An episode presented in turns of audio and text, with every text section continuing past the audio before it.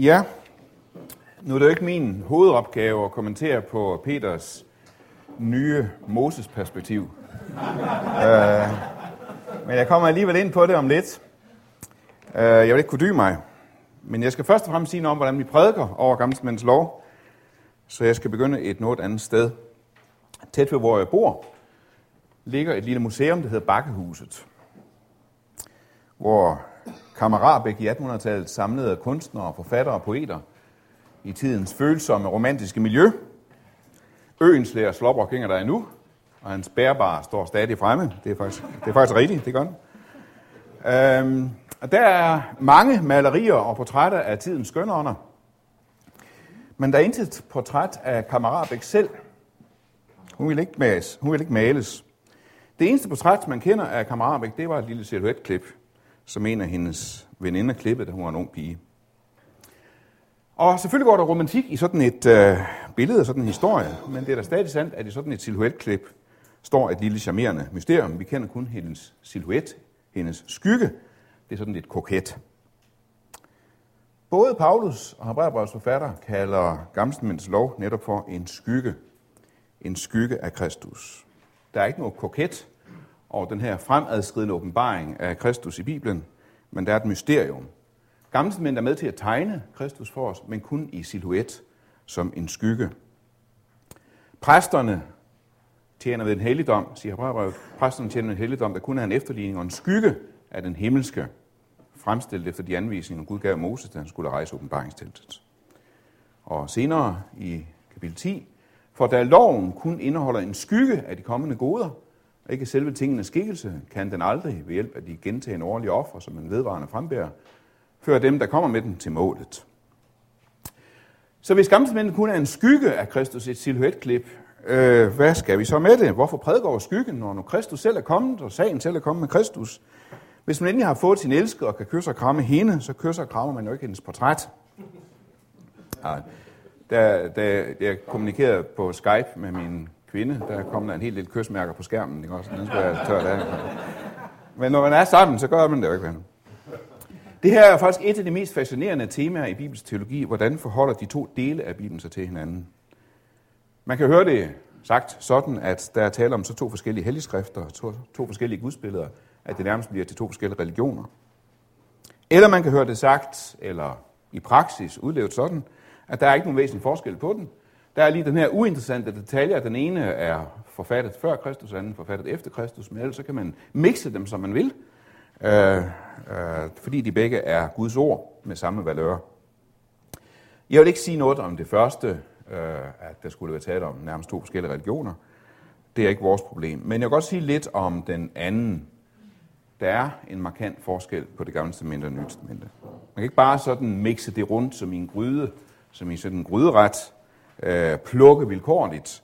Der er for det første et paks historisk brud mellem de to skrifter. Et paks historisk brud.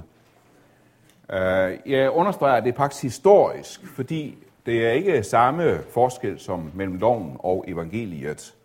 Loven og evangeliet finder vi både i Gamle Testamente og Nye Testamente, men her er der taler om et ægte brud, en overgang fra en frelseshistorisk fase i en æon til en anden. Ikke fordi Gud nu indser en forløbig fejltagelse, som han så skal have rettet op på, men fordi selve dette brud indarbejder han i sin konkrete frelsesplan for menneskene. Dernæst er der en forskel i kontekst.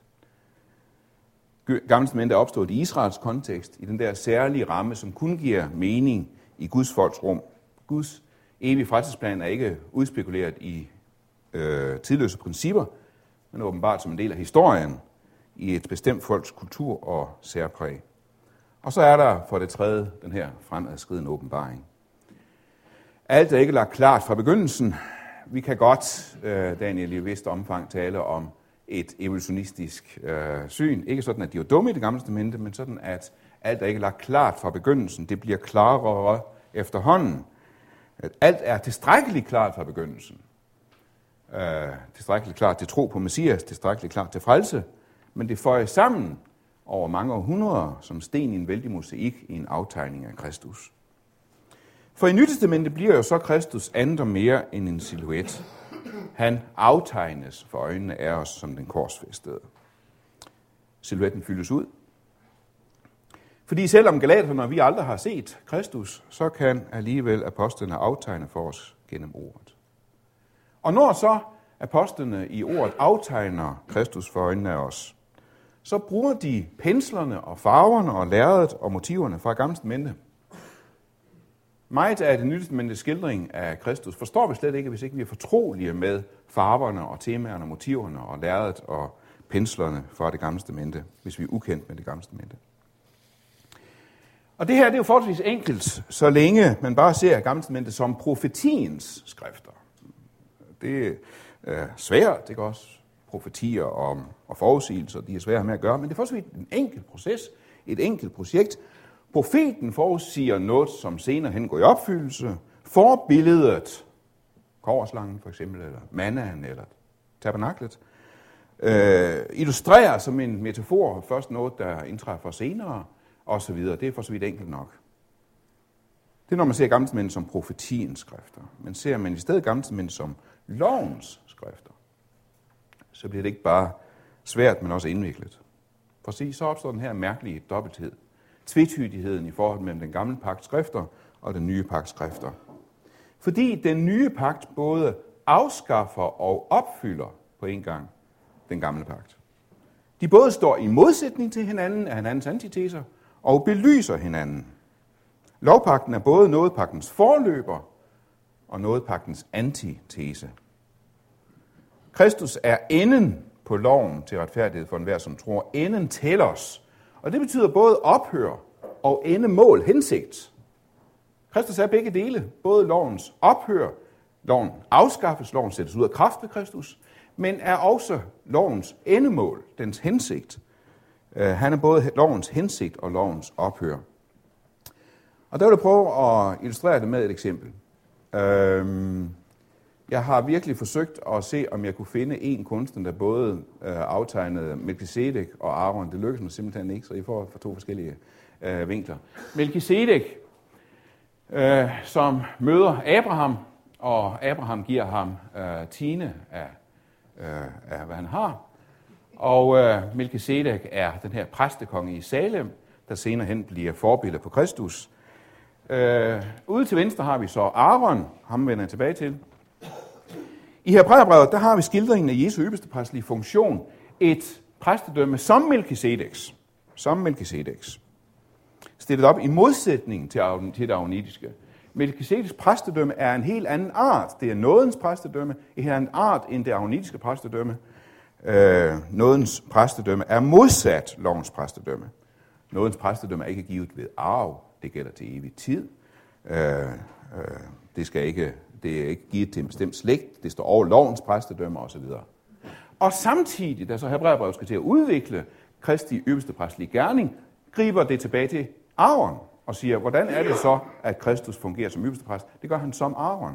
Så når Hebræerbrevet skal skildre Jesu øverste præstlige person, griber det til Melchizedek i modsætning til Aaron, og når Hebræerbrevet skal skildre øh, Kristi øverste præstlige gerning, griber det tilbage til Aaron som forbillede. Øh, så Kristus er både øh, præst som lovens præstedømme, og er præst modsat lovens præstedømme. Det er den der mærkelige tvetydighed, der både kan være så spændende og så frustrerende i mødet med den gamle testamente og det nye testamente. Øh, Hans Holbein har, har begået en allegori over forholdet mellem den gamle pagt og den nye pagt. Øh, det her, det er nærmest loven og evangeliet på PowerPoint. Øh, vi har mennesket her. Mennesket her i midten. Og så har vi så peccatum, syndefaldet herude til venstre, med slangen med hovedet på og det hele.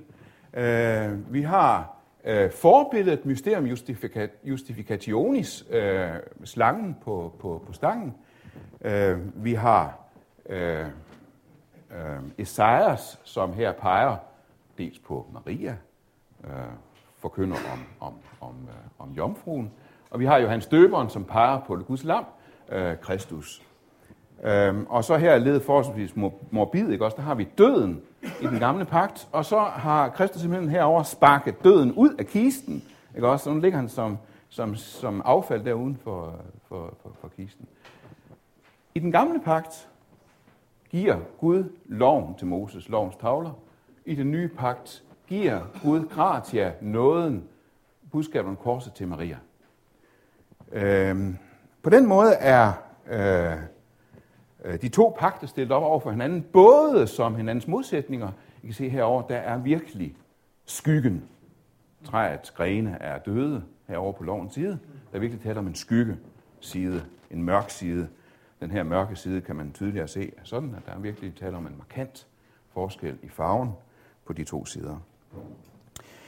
Så det er altså ikke bare loven som gamle testamente, der aftager en skygge af Kristus. Det kunne man selvfølgelig begribe. Øh, loven som gamle testamente indeholder både sådan profetier om Messias, profetier om fredsriget, øh, forbilleder og forudsigelser osv. Hebræerbrevet taler om helligdommen som en skygge af Kristus. Det er også forholdsvis begribeligt. Tabernaklet eller templet, det er en stor metafor, en lignelse, et powerpoint-show med forbilleder, symboler og symbolhandlinger, som alt sammen peger hen på Kristus. Men for Paulus er det ikke bare gammelstamente, eller loven som gammelstamente, der peger på øh, Kristus, men det er også loven som Moselov, som dom, som dødens tjeneste, der tegner silhuetten af Kristus. Kolossenserbrevet, Guds lette vort gældsbevis med alle dets bestemmelser. Nu har jeg ikke tid til at gå ind. Øh, i, jeg forstår simpelthen gældsbeviset her som loven, Moseloven. Gældsbevis med alle dets bestemmelser imod os. Han fjernede det ved at navle det til korset. Han afvæbnede magterne og myndighederne, stillede dem offentligt til skue og førte dem i sit triumftog i Kristus. Lad derfor ikke nogen dømme jer på grund af mad eller drikke, eller på grund af fester eller nymåne eller sabbater. Det er kun en skygge Altså ikke bare forudsigelserne er skygge af Kristus, øh, men, men selv de her rigide regler er skygger af Kristus, peger frem mod Kristus. Øh, det er kun en skygge af det, som skal komme, men lægemet selv er Kristus, eller sagen selv er kommet med Kristus. Så det er altså ikke bare forudsigelserne og forbillederne, men også de her regler om mad og drikker, fester, nymåner og sabbater, som ikke skygger for Kristus, som vi måske ville tro, fordunkler hans billede, men faktisk er med til at skitsere ham og aftegne ham i silhuet. Øh, det er måske, kunne jeg forestille mig, når det ligger bag nogle af de gamle mindelige messias tekster, at herrens tjener bliver ikke svag og knækkes ikke, til han har ført retten igennem på jorden. De fjerne øer venter på hans belæring, hans Torah. Øh, messias kommer med en Torah, øh, en lov, en belæring. Eller i salme 40, en af de store messias-salmer, Se, jeg er kommet, siger Messias i salmen. I bogrullen er der skrevet om, at jeg ønsker at gøre din vilje, Gud. Din Torah, din lov, er i mit indre. Det er sådan øh, afsættet øh, for det her med, øh, hvordan vi skal prædike over det gamle mentes øh, lov. Vi skal tale om gamle mentes som skygge af Kristus. Og så springer jeg over til det her med det her nye Moses perspektiv. Har Moses ment, at Israel kunne opfylde loven, eller var det nok med gode hensigter? Da mellemleder management så dagens lys, hvis det godt let at følge dem, kan I for min skyld godt kalde dem de 10 hensigtserklæringer. Ja. Det øh, øh, er vel en teologisk tolkning af Moseloven, der vil noget. Øh, han ved godt, at de kan ikke holdes vel, så lad os bare gøre vores bedste, de her hensigtserklæringer.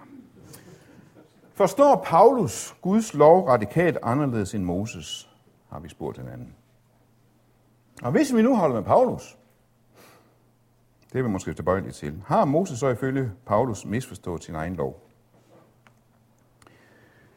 Og her vil jeg godt lige sammenfatte en af de diskussioner, som Peter og jeg har ført øh, på det her felt. I princippet er det ikke et bibelsynsspørgsmål. I princippet er det ikke et bibelsynsspørgsmål. Ikke i hvert fald, hvis man zoomer ind på et enkelt vers hos Moses, som for eksempel 3. Moses 18.5. I princippet lader det sig gøre, også ud fra et ortodox syn, at tale om, at Moses taler fejl. Også ud fra et ortodox syn indeholder de hellige skrifter selvfølgelig fejltagelser og misforståelser, så længe de ikke taler på Guds vegne, men, men refererer menneskers fejltagelser og misforståelser. Og det er elementært, når vi taler om øh, referatet af slangens fristelsesord til Eva, eller vi taler om referatet af farisæernes angreb på Kristus. Det udtrykker selvfølgelig ikke Guds ord, men det er alt sammen lojalt refereret af Guds ord. Straks er det jo vanskeligere, når vi så taler om referater af profeternes ord og apostlenes ord, som også er fejlbarlige mennesker, og hvor skriften også refererer deres fejltagelser og deres misforståelser. Samtidig uden at gøre opmærksom på, at det er det, den gør. Man må selv regne det ud, ud fra sammenhæng og indhold. For eksempel var Elias, Elisas forbandelse over de drenge, som kaldte ham for skallepande, og han forbandede dem, og så bjørnene kom ud og sønderriver, af dem, sønderriver dem. Var det en overreaktion og et overgreb? Det tror jeg faktisk, det var. Jeg tror, at Guds ord der refererer en fejltagelse hos en profet, en Guds profet. Hvorfor skulle det øh, forsvares? Var Paulus' tale på Obergårds delvis en fejltagelse? Det tror jeg ikke, det er. Men jeg har hørt benhårde ortodoxe lutheraner hævde det, fordi han taler ikke om korset. Han kommer hedenskabet i møde positivt. Han har åbenbart faldet for sådan en uluthersk liberal øh, fristelse til at være filosofisk og græsk, i stedet for at tegne Jesus som korsfæstet, som han burde, og som han senere han beslutter over for Korinth. Jeg tror ikke, det er rigtigt. Men diskussionen er faktisk ikke afgjort, fordi det står i Bibelen, fordi det er det så meget, der gør, om man så må sige. Også Paulus og Peters skænderi af Antiochia er i Galaterbrevet refereret lojalt. Paulus og Barnabas' bitre uenighed er refereret lojalt øh, omkring Johannes Markus. Disciplerne samtaler med Jesus, hvor de hjerner rundt mellem indsigt og ævl. Det er alt sammen lojalt refereret af Guds ord. Og det giver samtidig nogle kortslutninger, hvor folk bare er slået ned i Bibelen og siger, at det står i Bibelen, altså må det udtrykke Guds åbenbaring, Guds ord. Man er nødt til også at spørge, hvem siger det? Man er nødt til også at spørge, hvorfor siger han det? Er det efter sammenhængen heligåndens pointe eller det modsatte? Og et eksempel, som jeg ikke havde ventet, jeg skulle finde der, det er i den nye alterbog. 11. søndag efter Trinitatis, den har som gammelmændelig læsning taget en tekst fra Jobs bog, af en af Elifas' taler. Og for mig er det virkelig en kortslutning. Fordi formelt forsvarer Elifas i teksten jo Gud, men han gør det ud fra en selvretfærdig og helt bogstavelig satanisk teologi. Og selvom han ikke kun vrøvler, men også siger fornuftige ting, så er selv hans fornuftige ting sat ind i en fordømmende og hånsk kontekst, som i mine øjne gør det særdeles betænkeligt, at han lige pludselig skal citere som sandhedsvidne i gudstjenesten. Man skulle lige have spurgt, hvor står det, og med hvilken hensigt bliver det refereret? Jeg har en del andre eksempler, men den kommer jeg til at springe over til sådan noget. Altså sammenfattet. I den ene ende af spektret er alt enkelt. Det er helt elementært. Her taler apostler og profeter på Guds vegne. I den anden ende af spektret er lige så klart, her er Guds fjender citeret for slud og røvl, som man ikke skal skrive almanak efter. De to ender af spektret er langt den største del af Guds ord. Og så er der i midten nogle få tvivlstilfælde, hvor vi kan have svært ved at sige, om det er det ene eller det andet. Hvor Guds profeter og Guds apostle siger noget, som ikke er inspireret af Helligånden, men er bare troværdigt refereret af Helligånden. Og det er en meget farlig åbning. Hvor går grænsen? Alt muligt teologisk svineri kan komme ind af den sprække. Men i princippet kan vi ikke se bort fra muligheden. Og det er derfor, jeg siger, at i princippet er det spørgsmål, at stille det spørgsmål, det er ikke et bibelsynsspørgsmål. I princippet kunne det godt gælde Moses eget syn på Moseloven i 3. Moses 18.5, at han har misforstået sin egen lov. I hvert fald som det kommer til udtryk i et enkelt vers. Han hævder, at den, der holder budene, skal leve ved dem, og han burde jo egentlig have husket, at det er der intet menneske, der kan. Så skriften kunne godt have refereret Moses for at have sagt eller gjort noget forkert. Det gør den flere steder. Også han slår på klippen i stedet for at tale til den, som han skal. Når det så er sagt, så må jeg så sige, jeg tror overhovedet ikke på det. I praksis er det i mine øjne en usandsynlig læsning af Galater 3 og Romer 10, at Paulus her skulle referere Moses for en misforståelse. Jeg kan til nød gå med til, at Paulus i Romer 10 refererer Moses for at sige om den retfærdighed, som kommer af loven, skriver Moses, det menneske, der holder budene ved, skal leve ved dem. Men sådan står det ikke i Galaterbrevet. Der er det loven, der taler. Loven derimod siger ikke, at det er tro, men den siger, at den, der holder budene, skal leve ved dem. Nu står der altså ikke hos Paulus ordet siger, det er en fortolkende, og, og Peter vil sikkert sige en, en, en øh, forvridende oversættelse, en tendentiøs oversættelse. Men det er jo alligevel ikke grebet helt ud af luften, fordi det, der citeres fra 3. Moses 18.5, det er, jeg er Herren jeres Gud. I skal holde mine love og retsregler. Det menneske, der følger dem, skal leve ved dem. Jeg er Herren. Det er ikke Moses, der siger det. Det er Herren, der siger det. Jeg har svært ved at se, at det her det skulle være en slags Moses redaktionelle bibemærkning, som han så har jogget i spinaten med. Det er Herren selv, der taler. Jeg kan ikke se andet end, at hvis, øh, hvis der er virkelig at tale med misforståelse her, så må det da være Paulus, der har misforstået det hele, og ikke Moses. Det må være Paulus, der har misforstået det hele, og ikke Moses. Så jeg holder med Moses, hvis de skal have misforstået hinanden. Jeg har faktisk ingen problemer med at forstå Paulus' referat af 3. Mosebog 18.5 som en spidsformulering af hans grundteologi, at loven er dødens tjeneste, den er indristet med bogstaver i sten. Og det er den netop, fordi den lover liv på betingelse. Det han for mig at se gør, det er, at han her spidsformulerer det, han allerede har slået an tidligere. Alle de, som har lovgærninger, eller mere ordret, er af lovgærende ex ergo nomu aisin, de, som er af lovgærninger under forbandelse, for der står skrevet, forbandet hver en hver, som ikke bliver ved alt det, som står skrevet i lovbogen, følge det. Det er hans hovedpointe. Det er det, han har sagt, at lovtræden er under forbandelse. Der bliver det sagt eksplicit. Men så fortsætter han, men alene bliver retfærdig for Gud ved loven er klart, for at den retfærdige skal leve af tro, øh, Habakkuk 2.4. Loven derimod siger ikke, at det er tro, men den siger, at den, der, som, der, handler, den, der holder buden, skal leve ved dem. Her siger han det samme implicit, som han har sagt eksplicit ovenfor, at, at holder du ikke loven til punkt og prikke, øh, så, skal du, så er du under forbandelse. I denne forstand skal du ikke leve, hvis du ikke opfylder alt. Der spurgte Peter i går, om der findes udsagn i det gamle testamente, at en enkelt overtrædelse gør, at du har overtrådt hele loven. Og jeg kan ikke se andet at det er her præcis, hvad Paulus citerer. Forbandet være en vær, som ikke bliver ved alt det, som så skrevet i lovbogen, øhm, og han handler efter dem. Forbandet være den, der ikke holder ordene i denne lov i hævd og følger dem, sådan står det i den danske oversættelse. Der er ordet alt ikke med, det er det heller ikke i den hebraiske grundtekst. Der står ikke alt. Ikke desto mindre fortsætter han. Hvis du adlyder Herren din Gud og omhyggeligt følger alle hans befalinger, som jeg giver dig i dag, vil Herren din Gud ophøje dig over alle jordens folk.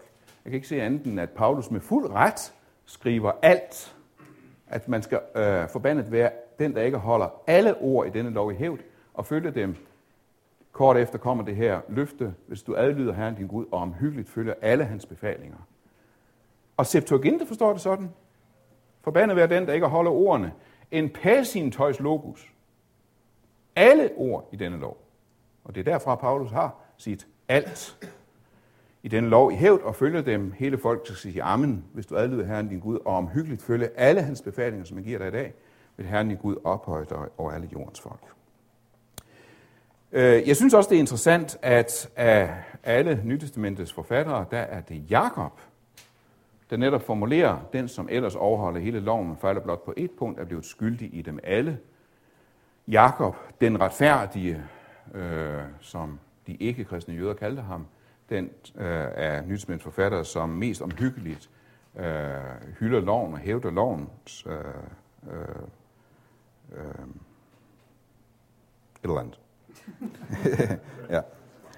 ja. Moseloven skældner ikke knivskarpt mellem lydighed mod civil retfærdighed, lydighed mod kulten og lydighed mod Herren. Den skældner ikke skarpt mellem lydighed mod civil retfærdighed, lydighed mod kulten og lydighed mod Herren. Der er betoningsforskelle, men der er ikke nogen klar og knivskarp skældning. Det er en skælden, der først opstår senere, eller bliver klarere efterhånden i Nye Testamentet, særligt hos Paulus.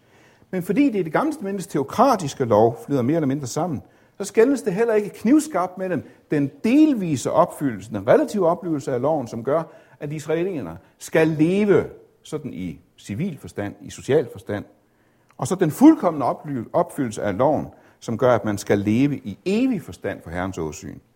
Det er en skælden, der først bliver klar efterhånden. Det øh, Paulus gør her, så vidt jeg kan se, det er, at han zoomer ind på den side af det aspekt, som handler om evighedens og Guds relationsretfærdighed. At her vil en delvis lovopfyldelse ikke være nok. Her skal man blive ved alt det, som står skrevet i lovbogen. Det betyder ikke, at Paulus vil benægte, at israelerne kan leve i en delvis, en relativ lovopfyldelse, på den måde få lov til at leve i sådan social forstand og civil forstand. Det betyder heller ikke, at Paulus vil benægte, at Herren eller Moses eller loven også med det ord kan have den relative lovopfyldelse i tanke. Her og nu zoomer han bare ind på evighedens perspektiv, på Guds relationens perspektiv.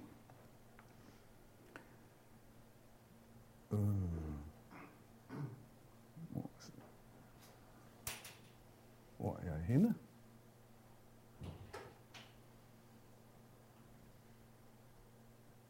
Jeg er for langt. Det var ikke godt. Der var den. Alle de, som har lovgærninger, er under forbandelse, for der står skrevet forbandet hver en hver, som ikke bliver ved alt det, som står skrevet i lovbogen og følge det, men at ingen bliver retfærdig for Gud ved loven, er øh, klart for den retfærdige skal leve af tro. Lovens forbandelse, det er i Moselovens kontekst forbandelse over den, der ikke holder loven. Og ikke opfylder loven til punkt og prikke. Lovens forbandelse er i Moses fortolkning ikke forbandelse over synderen, men over den lovretfærdige, den selvretfærdige. Den, der under forbandelse hos Paulus, det er ikke den, der mangler lovgærninger, altså ikke opfylder loven. Det er tværtimod den, der har lovgærninger, er af lovgærninger. Og det er vel en erkendelse, der først kan opstå senere hen i lyset af noget, i lyset af den nye pagt. Alle de, som har lovgærninger, er under forbandelse. Ikke de, som mangler lovgærninger, ikke de, som har overtrådt budene, som mangler lovgærninger, men de, som har lovgærninger, eller er af lovgærninger, er under forbandelse. Så der bliver altså for mig at se, som sagt, lovens forbandelse her udtrykt dobbelt. Først eksplicit ved forbandelsesordet, og så implicit ved løfteordet. Implicit ved løfteordet. For det fascinerende ved Paulus' syn på loven, det er jo netop, at Gud dømmer ikke ved at dømme, men ved at byde og ved at love. Med gennem loven at byde, og så love liv på betingelse af lovopfyldelsen. Og det er helt narrativt og postmoderne og dialogisk. Han proklamerer ikke dommen, men lægger budet og løftet frem. Og så overlader han det til os selv at drage slutningen og gøre prædiken færdig. Så har jeg da et problem.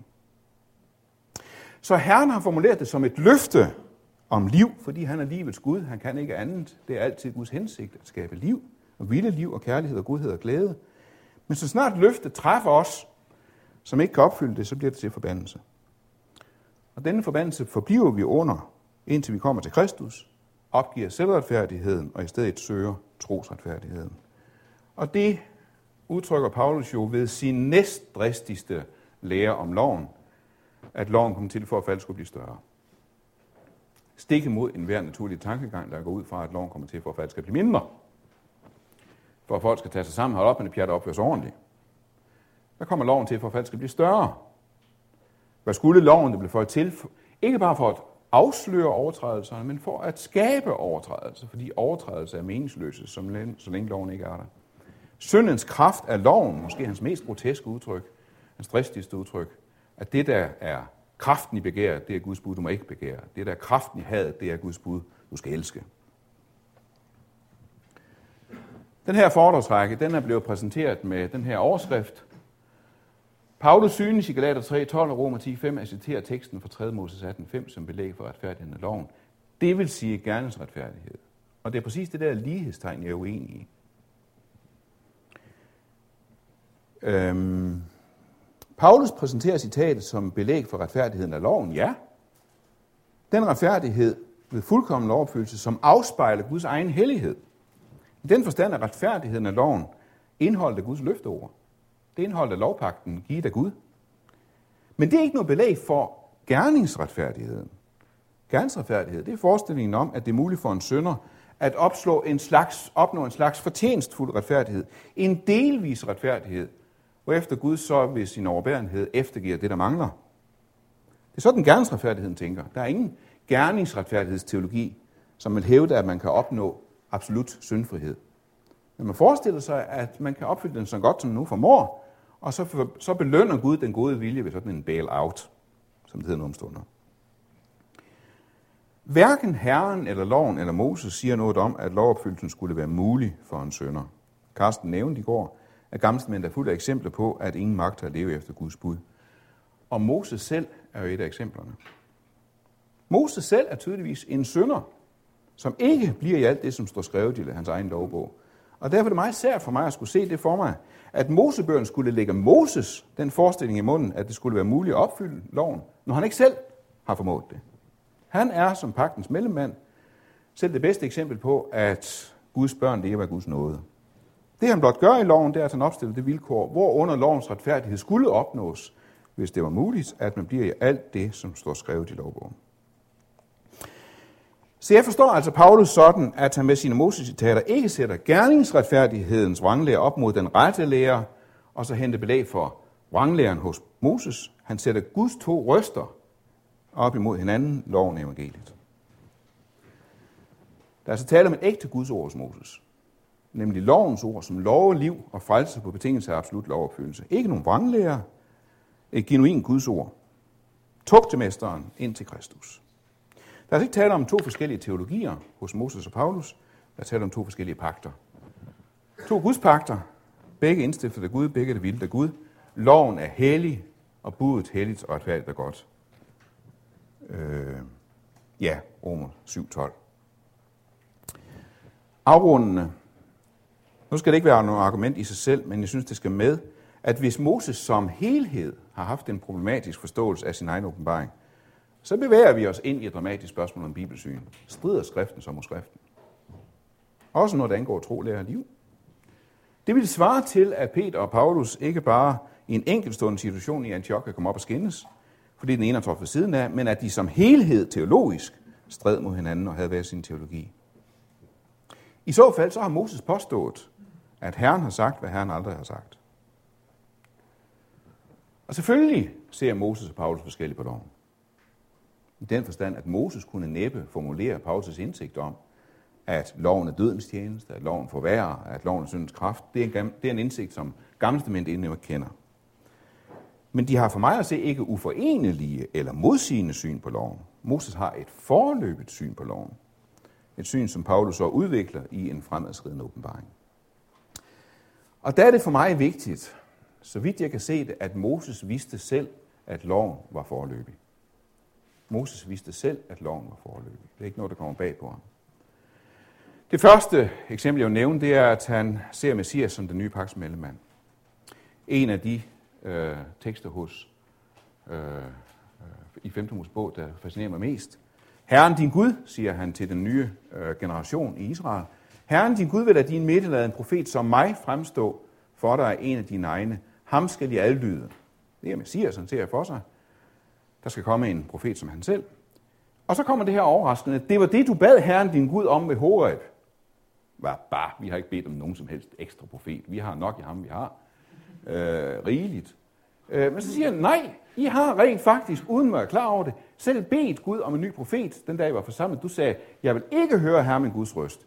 Jeg vil ikke se denne vilde ild endnu en gang, for jeg vil ikke dø. Det var, hvad de sagde. Og hvad siger så Gud som reaktion? Var behar? Nu har jeg sat dem hele vejen fra Ægypten og herover til Sinai, og så vil de ikke høre på mig. Men han siger, de har fuldstændig ret. De har ret i, hvad de siger. Det her kan man ikke leve med. Derfor skal der komme en ny profet. En ny pagt mellemmand.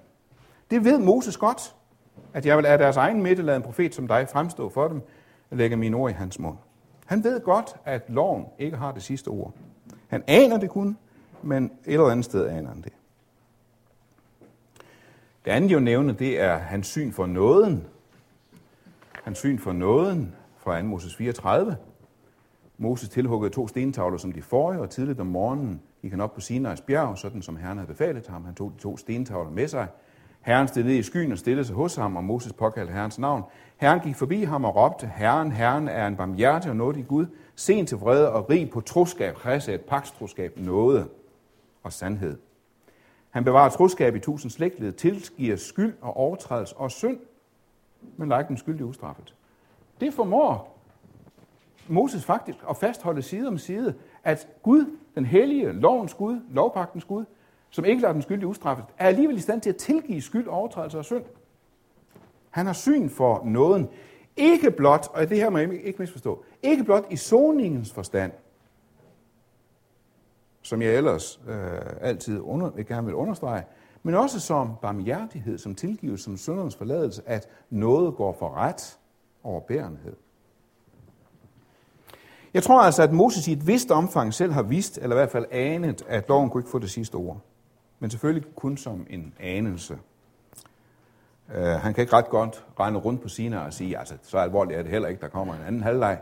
Uh, loven, loven er ikke en pædagogisk fake åbenbaring, som ikke kun mener, uh, sådan som nogle prædikanters første del af prædikenen er, uh, men den er Guds fremmede gerning. Så bevæger jeg mig fra det her så over til, hvilken, hvilken praktisk konsekvens får det så for forkyndelsen af Guds lov. Det første, jeg nævner, det er, at vi forkynder Guds øh, gammelmænds lov som dødens tjeneste, antitesen. Antitesen til nåden. Et eksempel, som jeg holder meget af, det er fra 2. Moses 24, pakslutning på Sinai bjerg, loven er givet, så tager Moses øh, offerblodet og stænker det på folket, og siger, så tog Moses blodet og stænkede det på folket, og han sagde, dette er pagtens blod, den pagt Herren har sluttet med på grund af alle disse ord. Nu har I lovet at overholde det her til punkt og prikke. Nu er der blod mellem Gud og jer. I skal dø, hvis ikke I overholder det her til punkt og prikke. Og så skal torsdag aften, da Jesus samler disciplene, samler sit nye gudsfolk, så siger han, lige så tog han bæret efter måltid og sagde, at dette bærer er den nye pagt med mit blod. Han griber direkte tilbage til 2. Moses 24. Dette bærer den nye pagt med mit blod, som udbydes for jer. Og jeg tror, at det har hoppet i disciplene. Nu gribes der tilbage til pagtslutningen på Sinai. Nu kommer den nye pagt. Nu er det igen blod mellem Gud og os, men nu er det nådens blod, soningens blod. Vi har altså de to sider af, det gamle, af den gamle lov. Vi har Moses, og vi har Aaron. Vi har budet, og vi har soningen. Det er de to sider af gamle lov. Budet og soningen. jeg har inde på, at loven kom til for, at skulle blive større. Det er dødens tjeneste, indhugget i sten og bogstaver. Og så kommer soningen, som Hebræerbrevet udtrykker således, Kristus er kommet som ypperstepræst for de goder, som nu er blevet til. Han er gået gennem det større, mere fuldkommende telt, som ikke er gjort med hænder. Det vil sige, som ikke hører denne skabte verden til, og ikke med blod og bukker og kalve, men med sit eget blod. Gik han en gang for alle ind i det der helligste og vandt evig forløsning. Når nu blodet af bukker og tyre asken af en ung ko ved at stænkes på mennesker, som blev urene, helliger dem og gør dem rene i det ydre. Jeg tror, det betyder øh, midlertidigt, øh, gældende for denne æon. Det er ikke bare sådan vask, vel? Så må Kristus, der i kraft af en evig ånd frembare sig selv som et lydfrit offer til Gud, med sit blod langt bedre kunne rense vores samvittighed for døde gerninger, så vi kan tjene den levende Gud. Det er altså det dobbelte svær, det tvækkede svær, vi har i Guds ord. Det er budet og soningen, det er loven af evangeliet. Ja. Det andet, jeg vil nævne, det er, at vi forkynder Gammeltestamentets lov som sandt tolket og skærpet i Kristus. Sandt tolket og skærpet i Kristus. the Moses campaign. Ten of them, oh man, that's way too nuanced. Can't we just lump them all together in a simple catchphrase? Vi kan bare smække dem sammen i et eller andet sådan enkelt motto i vores kampagne. Jo, det kan vi rent faktisk. Hele loven opfylder det ene ord. Du skal elske din næste som dig selv. Så de er sammenfattet i den der ene sætning. Det betyder, at der er en fremadskridende åbenbaring, i, ikke bare i aftegningen af Messias, men også i loven. Loven bliver også klarere efterhånden. Den er ikke klarest i det gamle testamente. I gamle testamente er loven først og fremmest forbud. Du må ikke. Den indeholder kærlighedsbuddet, men det står ikke i forgrunden. I Nye Testamente bliver loven først og fremmest kærlighedsbuddet. Du skal elske. Den indeholder enkeltbud og kasuistik, men det står ikke i forgrunden. Det er godt illustreret ved Bjørn Nørgaards nye øh, glasmusikker i øh, Christianskirken i Fredericia. Øh, her har han på klassisk vis stillet den gamle pakts tekster op over for den nye pakts tekster, øh, ligesom Hans Holbein gjorde i sin allegori. Og der har han så også sin Moses. Ikke her en, han er også hornet her, øh, ikke her øh, sådan stolt præsenterende de her lovtavler, men næsten sådan ængstligt og neurotisk krammende de her lovtavler. Og hvad er så modbilledet? Ikke som hos Hans Holbein, sådan nåden, men bjergbredden. Kristus, der kommer som den, der forkynder bjergbredden. Både med sværet og med linjen, med, med, øh, med tugten og barmhjertigheden. Og så flyder det med øjne og ører. Jeg ved ikke, om det er de der øjne, man skriver ud for ikke for arves. Jeg tror nok, det snarere er, at øh, nu skal I, nu skal I øh, høre efter. Nu skal I se, hvem det er, der taler her. Øh, jeg tror jo, at hos Bjørn Nørgaard, der er den nye pagt, det er ikke nådespagten. Det er kærlighedsbuddet. Og det har jeg selvfølgelig et forbehold overfor. Øh, hans, øh, hans værk der i Kristenskirken kalder han for, at du skal elske din fjende. Og ja, for mig er den nye pagt, det er nådens pagt. Men han har jo noget ret i det her, at Kristus skærper og tolker loven i bjergprædiken. Øhm, her må jeg tilstå, at jeg har droppet den skældning, som ellers betyder så rigtig meget for mig, den anden og tredje brug af loven. Ikke? Også, jeg kan ikke få kunne til at forstå det der med den tredje brug af loven. Ikke? Øh, og nu leger det også helt ligge, ikke også? Øh, så, øh, ja. Luther siger, at evangeliets første opgave, det er at fortolke og skærpe loven. Kristus får egentlig ikke noget nyt til loven, men han tolker den. Han trækker øh, øh, et øh, frem øh, og sætter det i forgrunden, og han befrier loven for det her babylonske fangenskab, som de skriftkloge havde spærret den ind i. Kærlighedsbuddet ligger allerede i Moseloven, men skjult og ubetonet. Nu trækker Jesus det frem som hovedsagen. Det tredje, det er, at vi forkynder gammelmænds lov som opfyldt i Kristus. Opfyldt i Kristus. Messias er ikke bare at finde i forudsigelserne og i forbillederne, men i selve lovens hjerte.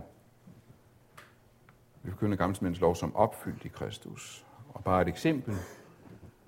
Efeserbrevet taler om, at Kristus blev givet hen som en gave og et offer til Gud, en livlig duft.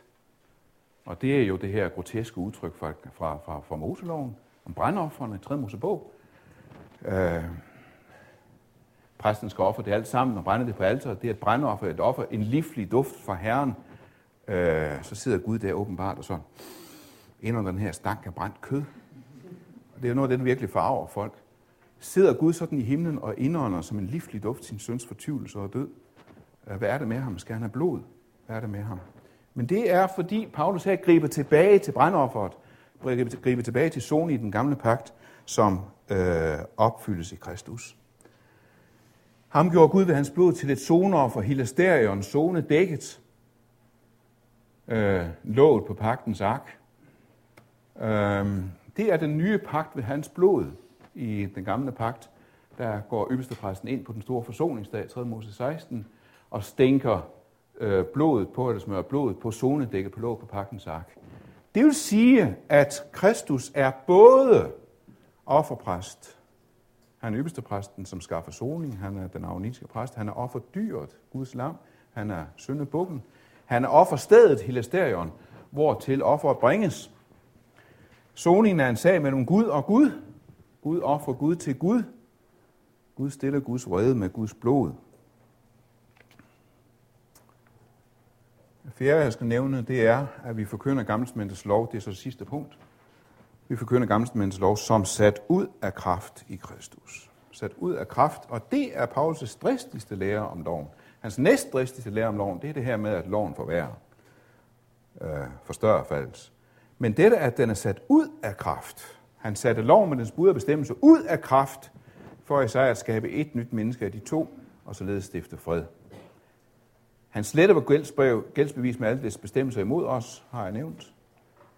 Synden skal ikke være herre over jer, for I er ikke under loven, men under nåden. Grunden til, at der er håb om sejr over synden, i hvert fald så langt det kan lade sig gøre for syndere, det er, at I ikke er under loven, men under nåden. Var I under loven, så vil I kun os. Er I under nåden, så kan I begynde at opfylde loven. nu er vi løst fra loven. Er døde for det, vi før fangede i, så vi er tjene i åndens nye liv, ikke i bogstavens gamle. Løst fra loven. Og ved at tale, det er så Hebræerbrevet, ved at tale om en ny pagt, har han gjort den tidligere forældet. Lovpakten er forældet, men det, som er gjort forældet og er gammelt, er, er nær ved at forsvinde. Sådan som jeg forstår det, så er det ikke bare Moselovens kultiske og teokratiske forskrifter, der er afskaffet og sat ud af kraft. Det er hele loven. Det er alt Guds lov. Nemlig Gudsforholdet. De kultiske og teokratiske forskrifter, de er også afskaffet som norm. De gælder ikke en ny pagt som norm. Men hele Guds lov, alt Gud har sagt i sin lov, det er afskaffet. Det er sat ud af kraft som frelsesvej. Det er ikke bare den, som træder under Moseloven, der går for tabt. Det er simpelthen den, der arbejder. mens den, som ikke arbejder, det vil sige, som ikke søger lovretfærdighedens vej, han gør sig retfærdig at tro. Det er ikke bare kultiske og teokratiske gerninger, der ikke fører til frelse. Det er simpelthen gerninger.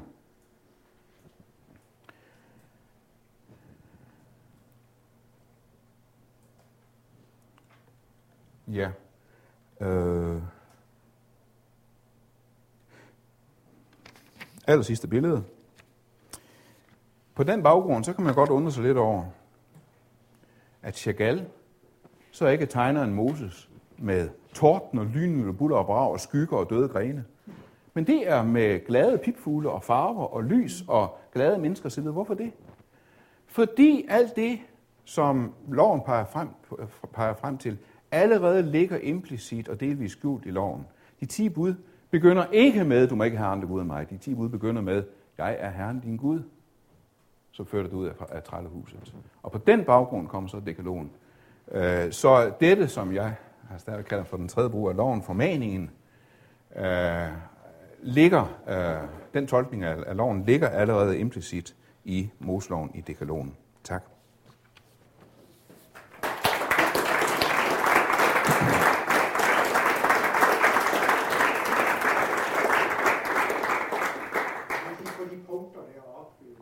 Jo. Faktisk har jeg et femte punkt, det kan du så lige få med, øh, men det er opgave jeg. Nemlig, at vi underviser i Gamle lov som Guds ord. Ikke som norm, det er den ikke. Øh, I hvert fald ikke de kultiske og teokratiske forskrifter, men det er stadigvæk Guds ord. Vi har et apologetisk arbejde for at forsvare Gamle som Guds ord. Øh, ja.